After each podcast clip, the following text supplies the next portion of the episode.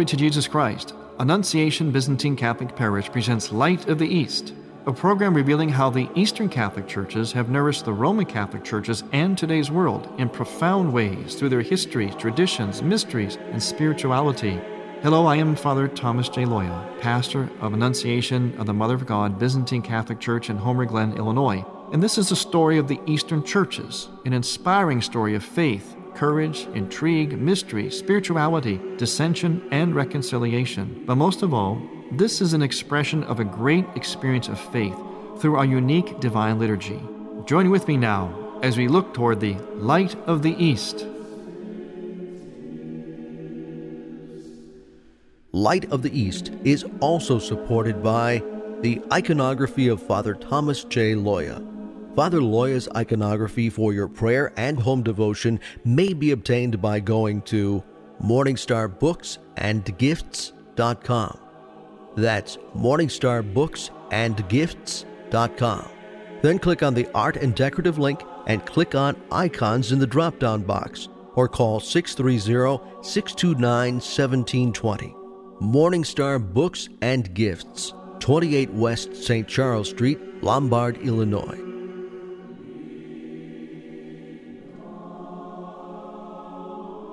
Glory to Jesus Christ. Welcome to Light of the East. I'm Father Thomas Loya. I'm here with Katie Goulis. And you know, Katie, I got a nice letter from a listener, and she's writing about the program, and then she says, It's great having Katie back on Light of the East. You two are a super team. I love the recent program with the Cantor's family.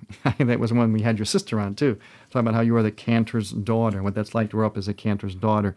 So I want to thank Mary Louise out of Alameda, California, for her very nice letter. We do love hearing from all of you, so just uh, send us an email or give us a call. My phone number is 708 645 0241, or you can email us here at ByzantineCatholic.com. We also had another nice letter from listener, Marianne Costello, and it's actually kind of a, a question. And she said, I attended your theology body classes at Daughters of St. Paul in Chicago and had a question I hope you might be able to answer for me from a Catholic perspective. I found the statement about that religion is subjective disturbing because it seems to defy the notion of objective truth and is included in a Catholic University pastoral studies newsletter. I have no training in theology or philosophy, so I wondered if I'm just missing something. And in fact, she sent to me, uh, her name is Marianne, she sent to me a little portion of what appeared in the Catholic newsletter, and it says this. It's talking about a young lady, and says she is currently completing a college ministry program, and her experience has trained her how to relate to all ideologies and faiths, giving counsel to people from every walk of life. Quote, While studying philosophy and theology, I learned that religion is subjective. It isn't objective. It is important for people of all faiths to understand this when listening to views that you may not agree with. It's all about your past experiences and relationships. Students have extremely diverse backgrounds and beliefs. By working together in small interactive classes, students learn from their differences and discover that what faith and ministry mean to different people. And this young lady, according to the article, credits her college with her ability to apply theology to the modern world. She hopes to spend more time discussing theology and philosophy in her pastoral work. We are all after the same goal, she says, quote unquote. The paths we take there may vary. Studying has given her the time tested theological tools to assist people in the modern world to engage and conquer the moral problems. Okay, what our good friend Marianne is talking about is she's talking about the moral relativism, or even the kind of theological relativism, which uh, is a problem in the church today. And certainly it's an issue that Pope Benedict XVI brings up from time to time. We're to talk about that issue here in Light of the East, and also, especially from, of course, the Eastern Catholic perspective. I also do want to pause here and thank and say hello to our good friends out in Buffalo and Rochester, New York, who might be listening. Our good friends from the Stations of the Cross radio, who sponsored me out there to give lots of talks on various issues of Catholic morality and faith. I'd like to thank especially Dave and Steve and the Maurer family who hosted me so so beautifully. So hello to all of you, and maybe some of you who are new listeners as a result of meeting me from my talks out in Buffalo and Rochester, New York. Well, back to our question about religion is subjective. Actually, there's a certain truth to that, that religion can have what we call a subjective component to it, meaning religion. Now, notice I'm, I'm differentiating between religion and actual faith or truth.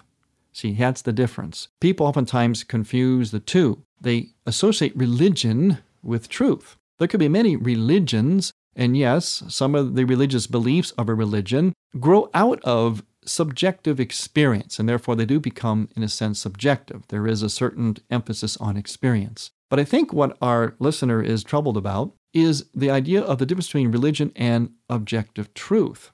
Well, this is where I apply something that John Paul II taught us uh, in the New Evangelization. I call it the penetrating journey to honesty honesty about words, the meaning of words. You see, what happens when you search for truth is yes, you can start with our experience, and that's what we do today. They call this phenomenology. Years ago, or decades or generations ago, it was very simple for people to accept objective truth because it was taught by an authority. If the church taught it, or teacher taught it, professor, whoever, someone who, who you know was authorized or knew more than you, you accepted it. Even if you didn't understand it or totally integrate it, you accepted it, you tried to live by it, and that was that. You didn't question it, you didn't really talk about it much. Well, in our day and age, people don't really process things that way. For better or for worse, they just don't. John Paul II knew this. So, what he did in all of his writings and his thoughts, and what we're going to do right now, is he kind of invited people on this journey to honesty. In other words, he started with their experience. Okay, if you want to talk about your experience, if that's what's real to you, and that's how you form your beliefs, then we'll talk about your experience. But we're going to really talk about it. In other words, we're going to really look at your experience and your questions. We'll take a, an idea, a word, or whatever, such as love, eternity, God, compassion, or even the word religion. Whatever it is you want to talk about, we'll take that word and we'll go on this deep and penetrating journey into the meaning of that word into your experience of it. But we're going to do so with a kind of a spiraling 360 degrees pattern where we keep trying to see this particular phenomenon as honestly as possible. See, that's the key. And then when you come out after all that spiraling through it, you end up, you are guaranteed to end up with objective truth. And it's a matter of whether you accept it or not. You have to make your choice. You don't start out with objective truth, at least that's not how people learn or accept things today. They used to, and that would be great if they could.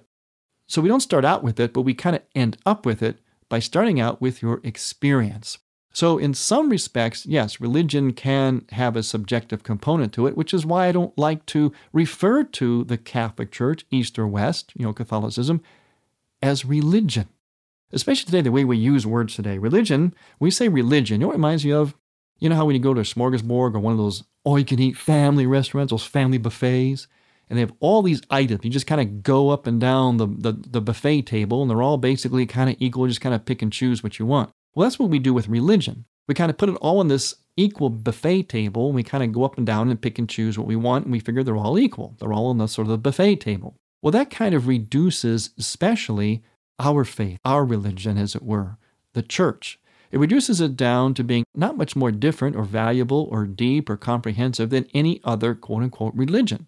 And there's a big problem with this because that sells what we have to offer short. It sells short the deep, unfathomable, unique riches of the one true church. The church east and west, the sacramental churches, the Catholic Church, along with our Orthodox brethren who have a sacramental worldview in other words, there's kind of a hierarchy of things. There's a hierarchy in the church, there's a hierarchy in nature, but they all in some way participate and signify the one Trinitarian God who is Father, Son, and Holy Spirit. And this unravels for us all the truth about everything in the whole world. So there really is a difference between religion and truth. Truth is truth. It's not subjective. It's not pick and choose. It's not like how I perceive it, how you perceive it. Truth is not relative, not absolute truth. The journey there may be kind of relative and subjective, but if it's an honest journey, you will arrive at truth.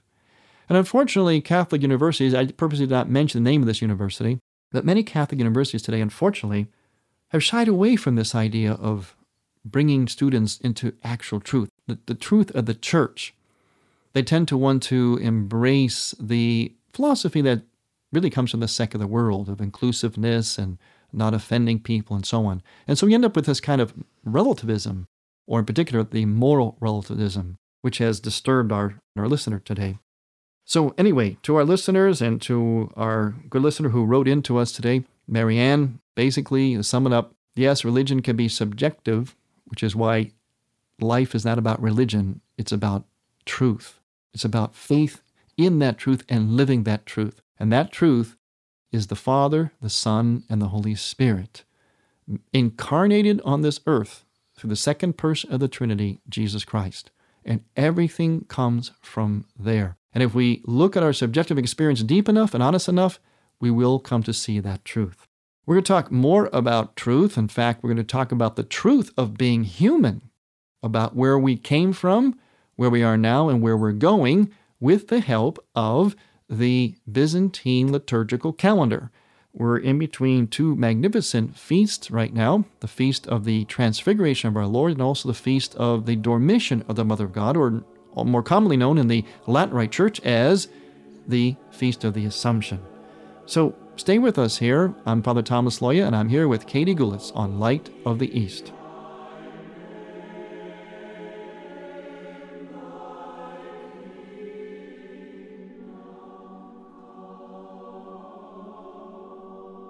Light of the East mission is Christianity's reunion. And to tell the story of the Eastern lung of the Catholic Church, we need your support in order to keep Light of the East on the air. You can make a donation now by going to ByzantineCatholic.com. That's ByzantineCatholic.com. Click on the radio button and then donate securely using any major credit card. With your help, we can keep Light of the East's illumination bright.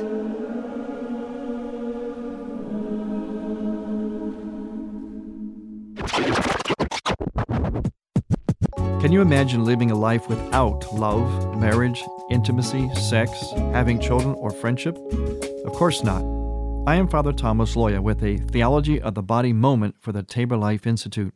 Why do we desire these things so much? It is because God, who is Father, Son, and Holy Spirit, is a union and communion of persons who united himself with us in what the Scripture describes as a mystical marriage, a fruitful self giving.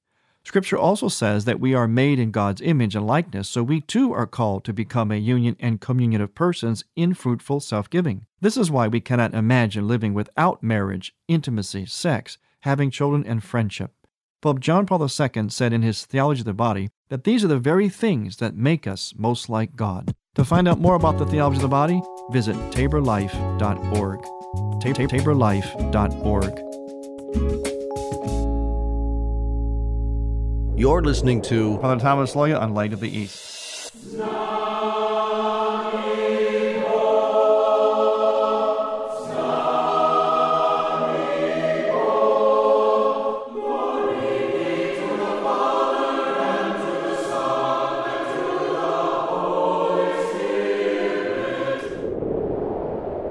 You're listening to the choirs of Annunciation Byzantine Catholic Parish under the direction of Timothy Woods in Homer Glen, Illinois. This is the music you hear on Light of the East and is sung during the sacred liturgy at Annunciation Byzantine Catholic Parish. All we ask is a donation of $15 or more, which includes shipping and handling, to Annunciation Parish for each Theosis CD. Send a check made out to Annunciation Parish at 14610 Wilcook Road, Homer Glen, Illinois 60491. And may God grant you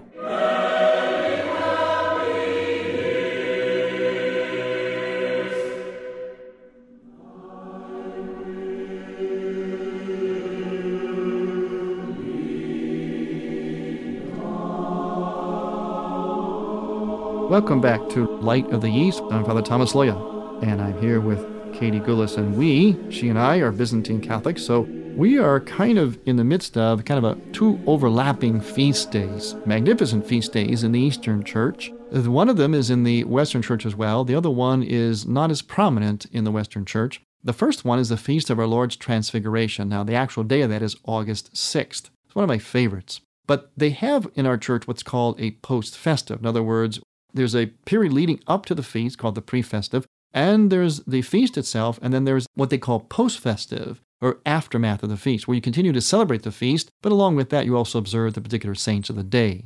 And that feast of August 6th, Transfiguration, has a post festive, which then basically brings you up into the pre festive, the beginning of the other great feast, the feast of the Dormition of the Mother of God, or known in the Latin Church as the Assumption of Mary. Now, what's really magnificent about these feasts, there's so many things magnificent about them, is they are truly, truly sacramental, very sacramental feasts, very, uh, or as we call them in the Eastern churches, feasts that draw us into a mystery. See, in the Eastern churches, we call sacraments mystery.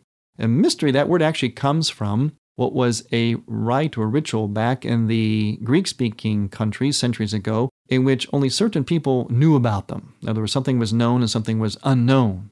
And so from that word, mystery or mysterion, we get the word mystery, which we use for sacrament in the Eastern churches. In the Western church, the word sacrament has more to do with a contract or covenant, a kind of a law, as it were. It's interesting how the church works with both lungs, as John Paul II said. You have the emphasis of the sacrament, the promise, the covenant, the law, as it were, and you also have then in the East the emphasis of the mystery. In other words, something revealed, something hidden. And you need the two of them to really have a strong sense of the sacrament, because sacraments are something which are rock solid, they're binding. At the same time, they are something which reveal something hidden.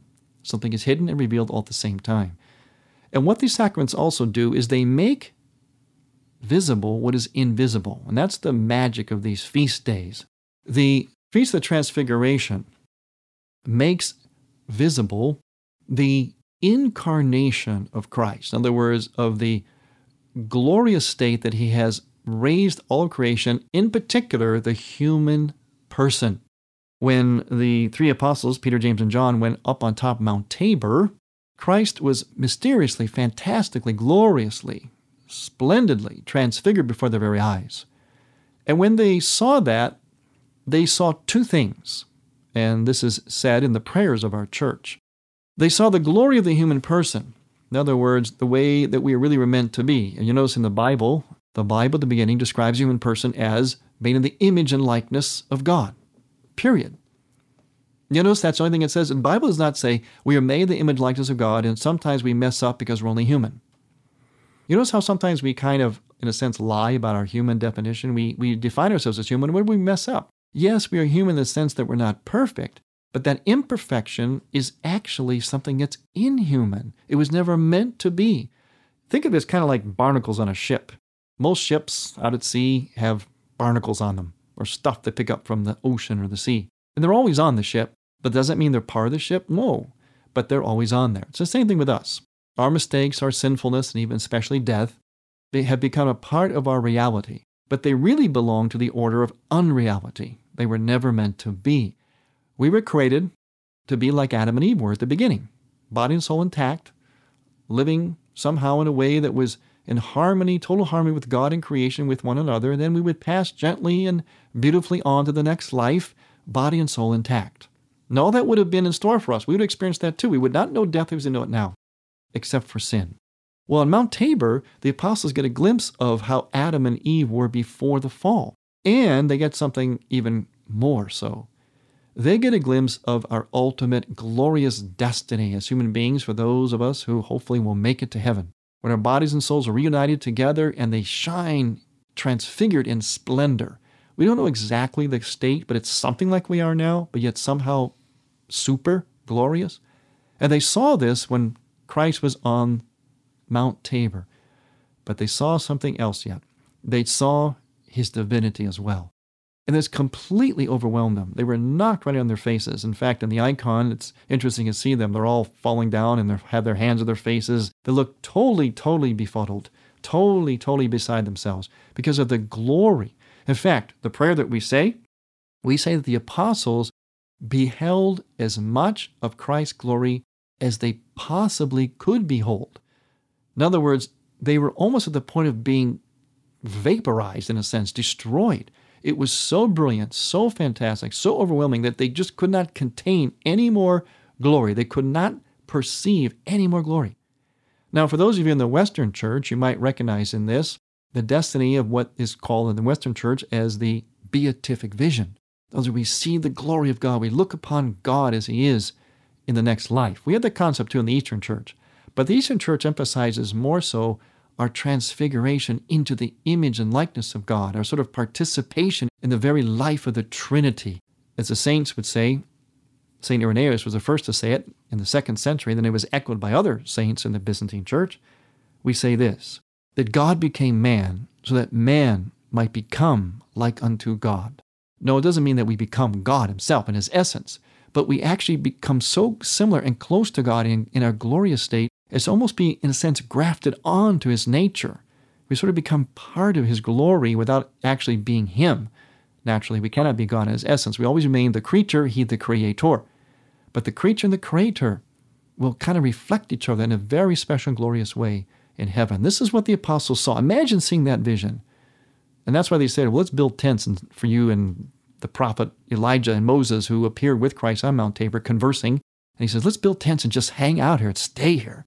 And Jesus says, no, no, this is great, but we got to go down the hill because I had accomplished my mission, which was to suffer, die, and then rise.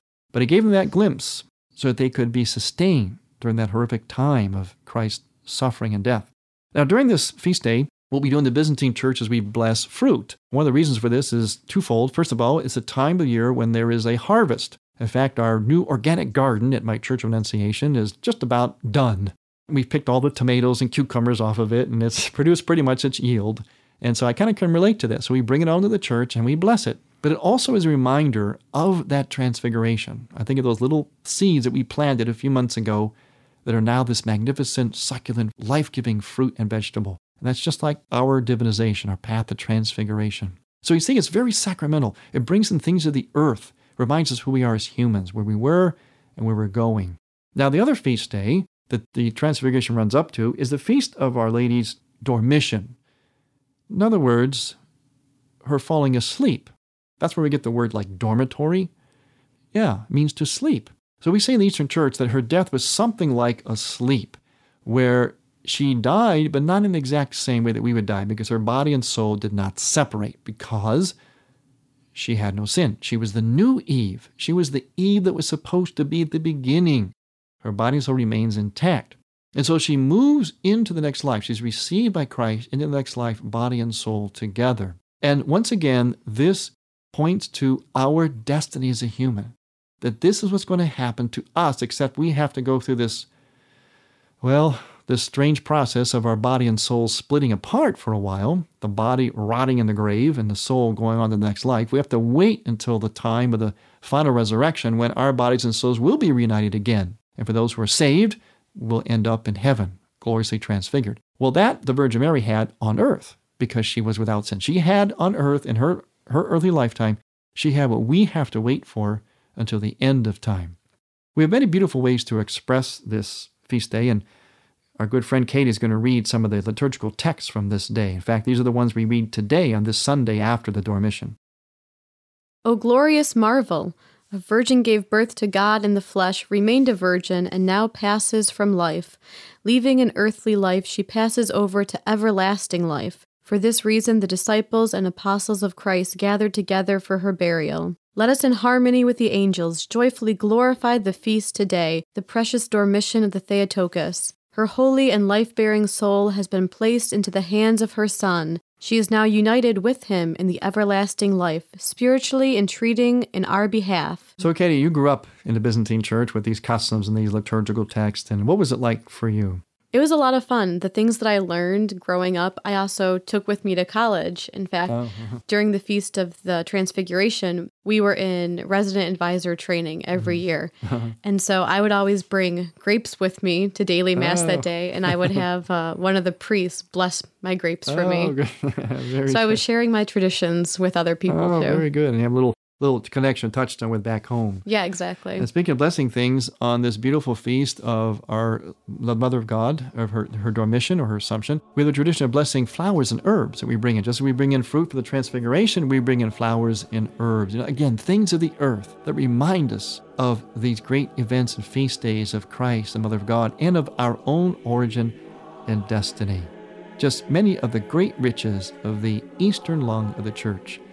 I want to thank you for listening to us here on Light of the East. I'm Father Thomas Loya here with Katie Goulis on Light of the East. Would you like to hear this Light of the East program again? Welcome to Light of the East. I'm Father Thomas Loya. Or hear Father Loya's companion program, A Body of Truth. Just visit the radio page at ByzantineCatholic.com. That's ByzantineCatholic.com. Or hear it again, hear hear it again, for the first time.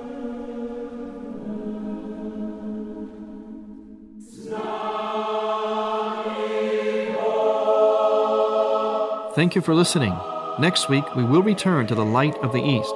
To find out more about Annunciation Byzantine Catholic Parish, visit our website, ByzantineCatholic.com, where you will also find an archive of all of our programs.